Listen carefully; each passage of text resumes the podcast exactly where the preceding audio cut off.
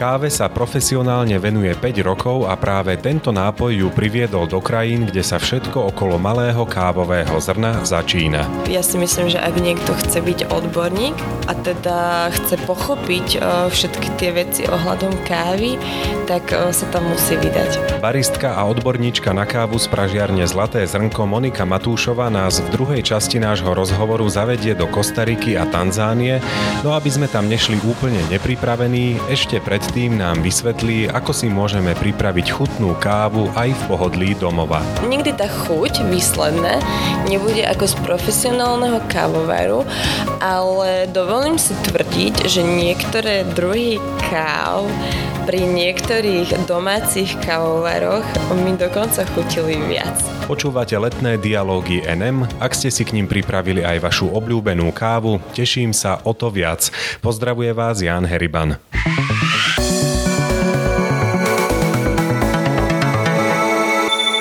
Keď ste mi dnes e, tu vo vašej pražiarni v Ivanke pri Dunaji ponúkli kávu, tak e, ste mi ju pripravovali asi na trikrát, ak som to dobre e, počítal. To by nebolo preto, že by ste to nevedeli, ale asi preto, že ste to chceli skutočne vyladiť perfektne od mletia až teda cez množstvo kávy až po to extrahovanie zo stroja.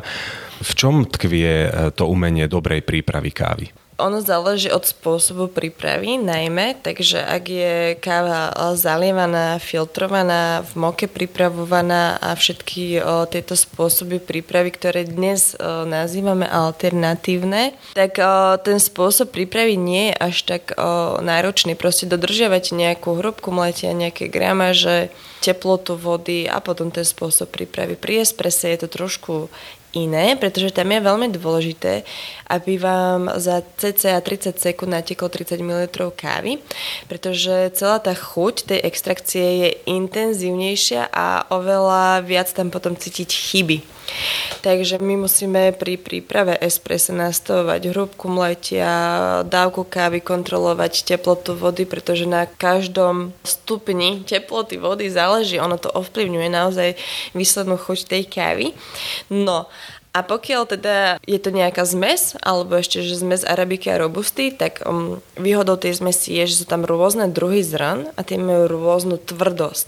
To znamená, že keď si zomeliete tú kávu, tak ona nie je až tak náročná na nastavovanie hrubky mletia, pretože vždy tam nejaké to zrnko zafunguje, že to podrží tie ostatné a potom sa vám to dobre vyextrahuje. Ale ako náhle máte v mlinčeku jednoodrodovú kávu z Nikaragui, ktorá má veľké zrnka, ja neviem, vyššej tvrdosti a potom tam dáte Guatemalu, ktorá má menšie zrnka a sú oveľa mekšie, tak musíte nastavovať hrúbku mletia, pretože jedna vám môže tiec veľmi pomaly a potom bude preextrahovaná alebo vám bude tiec veľmi rýchlo a vtedy bude podextrahovaná a to zistíte tak, že teda okrem toho, že tekla rýchlo, tak pena je bledá a chuť je trpko kyslá a to nechcete takže musíte to nastaviť.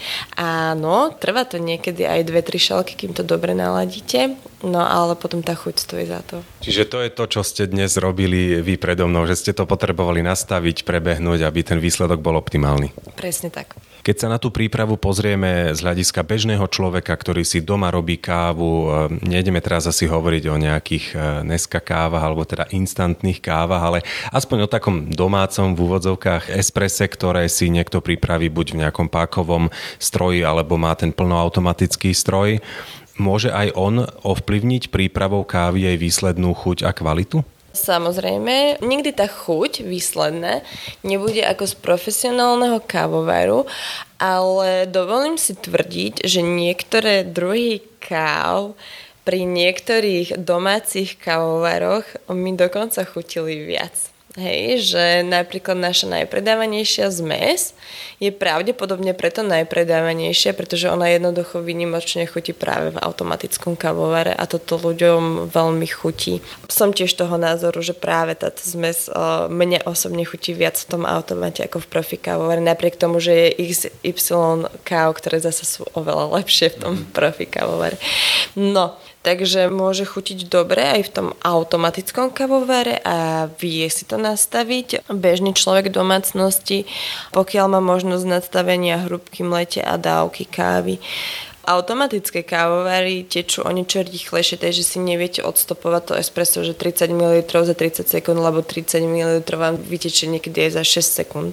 Ale viete to odsledovať podľa tej farby krémy a teda pokiaľ je svetla, tak si treba skontrolovať, že či máme nastavenú dávku kávy za polovicou a že či máme hrubku mletia optimálnu, tu si potom nastavíme na, pokiaľ je bledé to espresso, tak na jemnejšie mletie a pokiaľ nám kavovar signalizuje, že iba tak kvapka, že nevie pretlačiť tú kávu, tak vtedy treba dať hrubšie mletie. Čo sa týka ešte iných spôsobov prípravy kávy, tak by som veľmi chcela odporučiť aj ostatné, pretože nie úplne všetky domácnosti preferujú mm, pitie espressa. Hej, že niekomu proste nechutí malá intenzívna šalka kávy. Vyhovuje im veľmi, že si vedia stlačiť na gombík tú kávu a že im to za pár sekúnd pripraví tú kávu ale napriek tomu si potom dávajú hrubšie mletie a menšiu dávku kávy, aby im pretekol taký ten veľký hrnček, pretože proste nemajú radi tú intenzitu, lenže potom tam nie je dobrá tá extrakcia, takže si tam treba dať mlieko, cukor a tak ďalej, čo je tiež úplne v poriadku, ak to niekomu vyhovuje. Napriek tomu sú tu aj iné spôsoby prípravy kávy. Takto isto si viete na jeden gombik pripraviť filtrovanú kávu, tak ju pijú napríklad v USA, určite mnoho ľudí videlo v nejakých seriáloch klasických. Takže keď si do takejto filtrovanej kávy dáte ale že kvalitnú kávu, tak môže byť oveľa lepšie, ako napríklad v esprese, lebo práve tie jednodruhové odrodové kávy sa predsa len o, samotné degustujú, takže on, on si nepri, nepripravuje espresso, ale tie plantáže si často tú kávu proste filtrujú, že takto aj odborníci skúšajú naozaj chuť a kvalitu tej kávy. Takže také tie filtrované kávy, čo my sme možno ešte volá, kedy z tej prepraženej kávy pili, tak eh, dnes už vedia byť veľmi dobré a veľmi zaujímavé.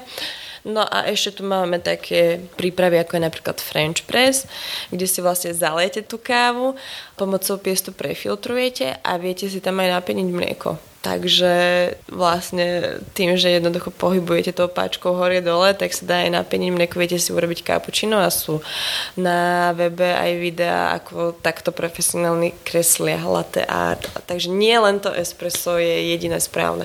Áno, samozrejme nechceme hovoriť len o tom, aj keď ja preferujem espresso, ale ďalší iní, e, mnohé iné e, spôsoby prípravy kávy. Ešte som sa chcel spýtať pri tej domácej príprave na to, Aký vplyv má tvrdosť alebo mekosť vody, prípadne používanie alebo nepoužívanie vodného filtra v podstate väčšinou v tých plnoautomatických kávovaroch? To používanie filtra je veľmi dôležité z toho hľadiska, že ak by sme závápnili kávovar, tak o, potom o, nám nemusí tiecť o, úplne že horúca voda a čím je tá voda vlážnejšia, tým o, kyslejšie bude to espresso, to asi nikto nechce. Napriek tomu úplne demineralizovaná voda nie je dobrá, pretože minerály sú nositeľmi chutí v káve. Takže toto je niečo, čo riešia aj kaviarne, že jednoducho musí sa zmieriť tým, že síce nejaké filtračné procesy budú potrebovať, aby si neodpalili kávovar za krátky čas, ale musia rátať s tým, že napriek tomu časom aj tak budú musieť ten kávovar opravovať, pretože keby používali úplne demineralizovanú vodu, ich káva by nebola dobrá. Máme leto, mnohí radi pijú kávu aj v lete, napriek tomu, že je to teplý nápoj, teda nemusí byť len teplý, aj na to sa budem pýtať, ale neuškodí nám káva aj v horúcich letných mesiacoch? O, nevidím žiadny dôvod, že by nám malo ako keby vyslovene škodiť, že, že... Aha, viem, na čo sa pýtate, na dehydratáciu, že? Áno, aj, aj s tým sa to často spomína, aj pri tých výstrahách zaznie, že obmedzte kofeín, obmedzte kávu alebo alkohol a tak ďalej, tak či to má vlastne nejaké opodstatnenie? Tak akože všeobecne by sme si asi v horúčavách mali dávať pozor na to, že, že aký výdaj energie dávame, pretože by sme mali oddychovať, že keď je veľmi horúco, mali by sme piť veľa tekutín a jednoducho spomaliť ten svoj životný štýl. Takže z tohto hľadiska áno ale čo sa týka akože samotnej kávy, že teda, že, že, že ju prestať piť, tak to asi, asi nie je úplne potrebné. Aj káva samotná obsahuje vodu, čo je tekutina takže, takže ono, ono s týmto by nemal byť problém, že máte málo tekutín, skôr len to, že teda vás to trošku nakopne, má, máte väčší výdaj energie tak aby ste nezabudli trošku oddychovať, no keď je tak horúco a piť veľa vody, aj, aj tak či tak. Aj kávu môžete, ale aj veľa vody.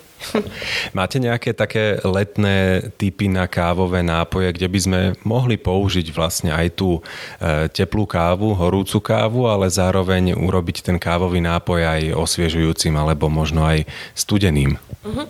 Vy nemusíte používať vyslovene horúcu kávu na to, aby ste si pripravili studenú kávu. Teraz je veľmi populárne studená extrakcia alebo teda luhovanie kávy za studená o čo už o, dávno, dávno vymysleli predkovia, ktorí nemali k dispozícii horúcu vodu, tak si zalievali kávu studenou. Tam ale musíte predlžiť dobu o, luhovania a teda luhuje sa takto v chladničke na 24 hodín a výsledná chuť bude úplne iná, bude taká ovocno-medová, teda úplne iná ako pri horúcej príprave a s ľadom, keď to budete podávať, tak to, tak to je fakt, že veľmi zaujímavý nápoj, osviežujúci a teda aj kofeínový. No alebo si teda klasicky pripravíte espresso za horúca, do nejakého poháriku si dáte ľad, speníte s tým mlieko pomocou takej vrtulky, lebo na čo zohrievať mlieko, keď ho potrebujeme studené a vlastne si spravíte takto ľadové kapučíno. Do ľadového kapučína potom tiež môžete pridať pomarančovú šťavu, môžete tam pridať citrón, môžete tam pridať nejaký sirup zaujímavý, hociaký, vanilkový alebo aký. Takže takto si to viete obzvláštniť. No a stále je ešte populárne potom espresso tonik, vlastne kombinácia espresso, toniku, ľadu a limetky. Alebo aj káva so zmrzlinou, ešte také niečo sa pripravuje? No jasné, jasné. Uh, len si netrúfam povedať, že je to veľmi osviežujúce, lebo predsa len je to potom trošku ťažšie asi na žalúdok, nie? Či? Mne napríklad sa neosvedčila táto kombinácia, pretože rýchle striedanie toho studeného a teplého povedzme v ústach alebo na zuboch mi nerobilo úplne dobre a mal som pocit, že som si nevychutnal ani jedno, ani druhé úplne dobre. Áno, tak toto neodporúčam, ale teraz vlastne uh, máme cukráreň uh, a zmrzlináreň, kde teda uh, pripravujú našu kávu a spravili kapučino z zmrzlinu z našej kávy. Takže vlastne použili kávu do tej zmrzliny a vy si vlastne už môžete rovno tú zmrzlinu kávou vychutnať. Takže týmto štýlom je to dosť zaujímavé. Môžete si spraviť doma kávou zmrzlinu, ak viete ako na to. Vy ste v súvislosti s kávou precestovali aj viaceré krajiny, kde sa práve táto súrovina vo veľkom pestuje. Ktoré to boli krajiny? Zatiaľ to bola Tanzánia a Kostarika a na pláne máme ešte niektorú krajinu z Indonézie. Pravdepodobne to bude Sumatra alebo Bali. Keď porovnáme Tanzániu a Kostariku, v čom je ten hlavný rozdiel z hľadiska kávy hlavne? Pravdepodobne to bude druh tých káv, pretože v Afrike sa stále pestujú aj divoké odrody kávovníkov. A ja som teda bola nielen na, v Tanzánii nielen na plantáži, teda nejakej tej profesionálnej, ale ja som navštívila aj farmárov, takých tých bežných, čo pestujú kávu pod Kilimanjárom a tam teda, ak sa ich opýtate na odrodu, tak oni nevedia, pretože je to už ako keby nejaký divoko rastúci kávovník, čo tam e, rastie už veľmi dlho. Takže určite sú tam ako keby možno zaujímavejšie, chuťovo pestrejšie tie druhy tých káv ale Tanzania je jednoducho chudobnejšia krajina a Kostarika je oveľa bohatšia krajina, takže z hľadiska tohto viete spoznať obrovský rozdiel v tom, že na Kostarike majú teda vybavenie na to, aby spracovali kávu vodnou metodou, suchou metodou, polomokrou metodou, anaerobická fermentácia, taká a taká fermentácia, majú triedičky, majú prístroje a viete tam teda naozaj vidieť o, tam ten o, profesionálny prístup a tak ďalej. No a v tej Tanzánii je to skôr také, teda nehovorím, lebo sú tam tiež profesionálne spracovateľské stanice, ale sú tam teda aj takí menší farmári, ktorí teda stále ručne všetko robia, všetko zbierajú, triedia ručne a tak ďalej. A vy si vlastne viete aj dnes u svojho obľúbeného pražiara dohľadať takéto kávy, hej, ktoré sú priamo od nejakého farmára a sú teda takto zaujímavé. Prečo vlastne profesionál, barista alebo pražiar, ktorý pracuje s kávou, potrebuje ísť až do tej krajiny pôvodu? Čo sa tam vlastne vy naučíte navyše priamo na mieste o tej káve?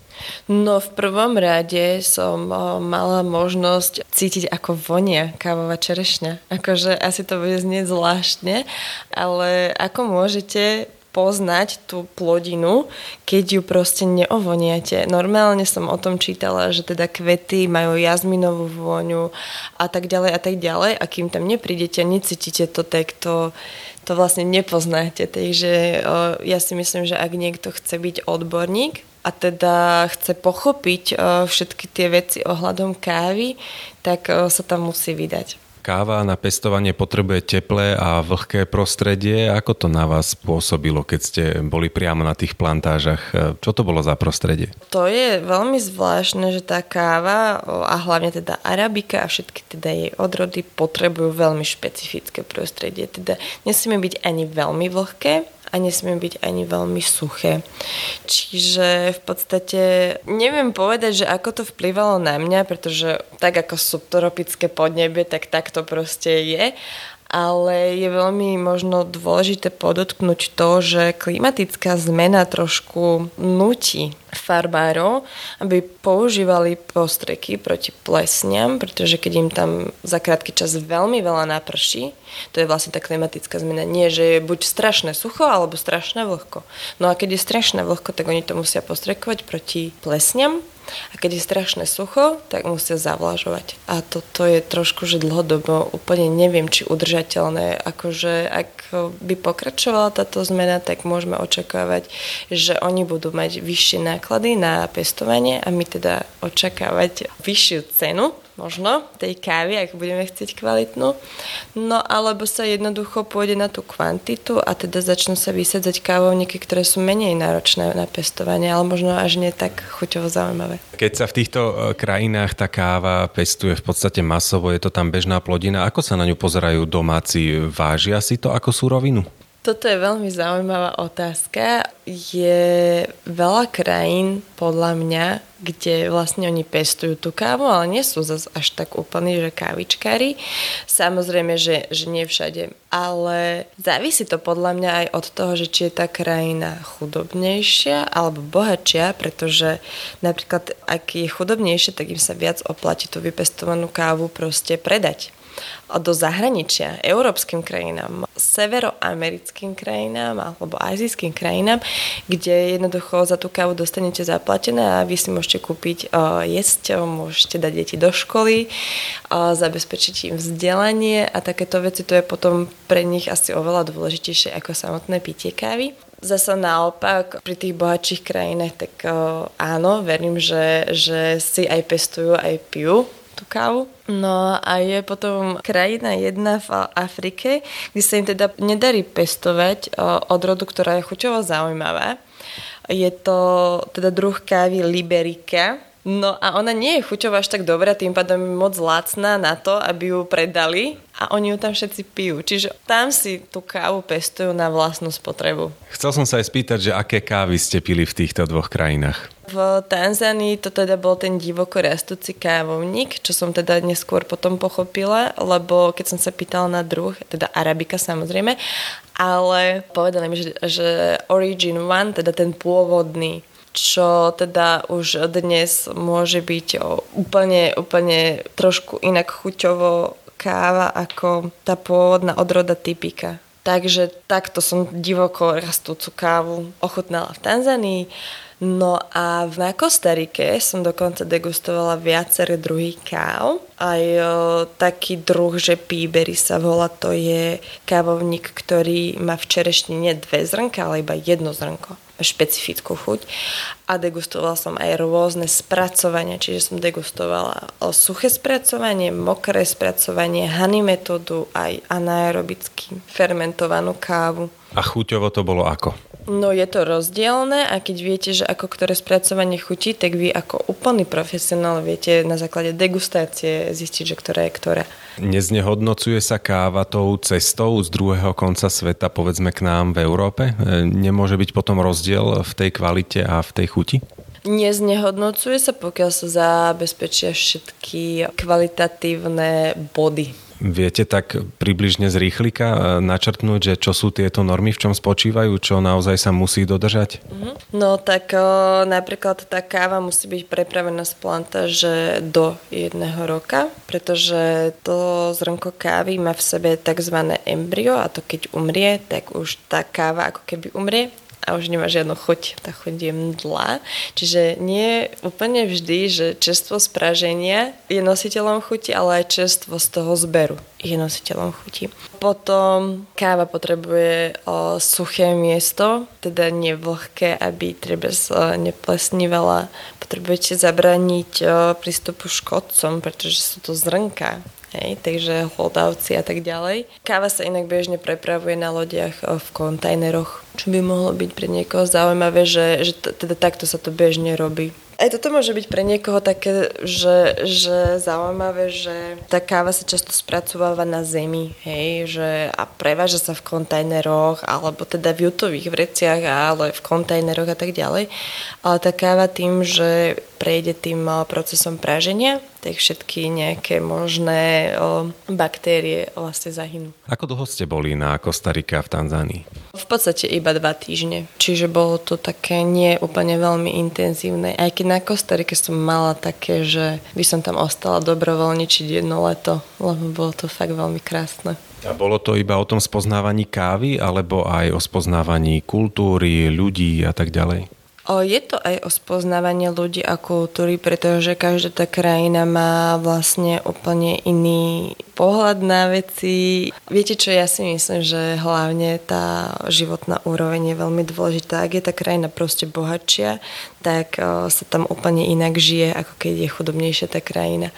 A je to cítiť, pretože ak je tá káva, z chudobnejšej krajiny, teda treba spovedzme, že z tých afrických štátov, tak tá káva zabezpečuje ľuďom určitý životný štandard, pokiaľ s ňou teda vedia obchodovať a vďaka káve vlastne môžu dostať toľko peňazí, aby zabezpečili rodinu, aby mohla študovať, aby mohla pracovať.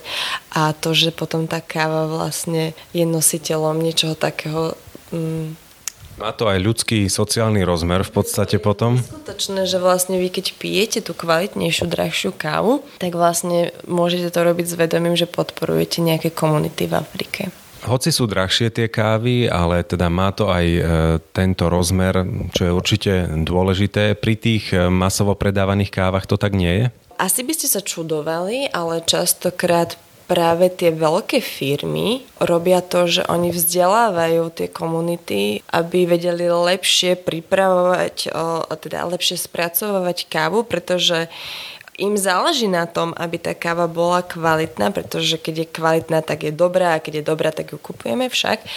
Takže im záleží na tom, aby sa vzdelávali o tieto komunity v spracovaní tej kávy, takže oni im častokrát pomáhajú, potom im zaplatia za tú kávu viac, potom vám vedia ponúknuť o, tú kávu, vám viac chutia, viete za ňu zaplatiť viac.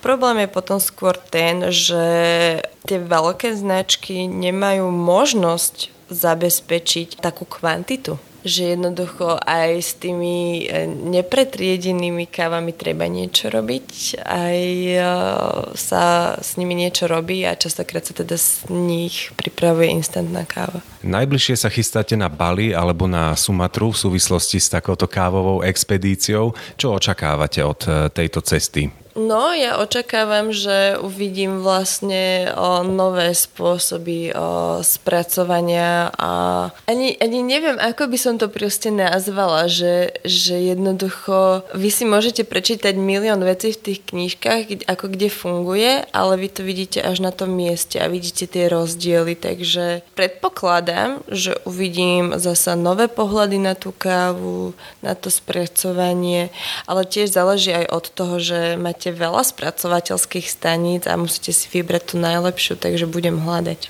Monika Matúšová z Pražiarne Zlaté zrnko, ďakujem veľmi pekne aj za takýto letný osviežujúci kávový rozhovor. Ďakujem aj ja veľmi pekne. Počúvali ste posledný diel letnej edície Dialógov NM.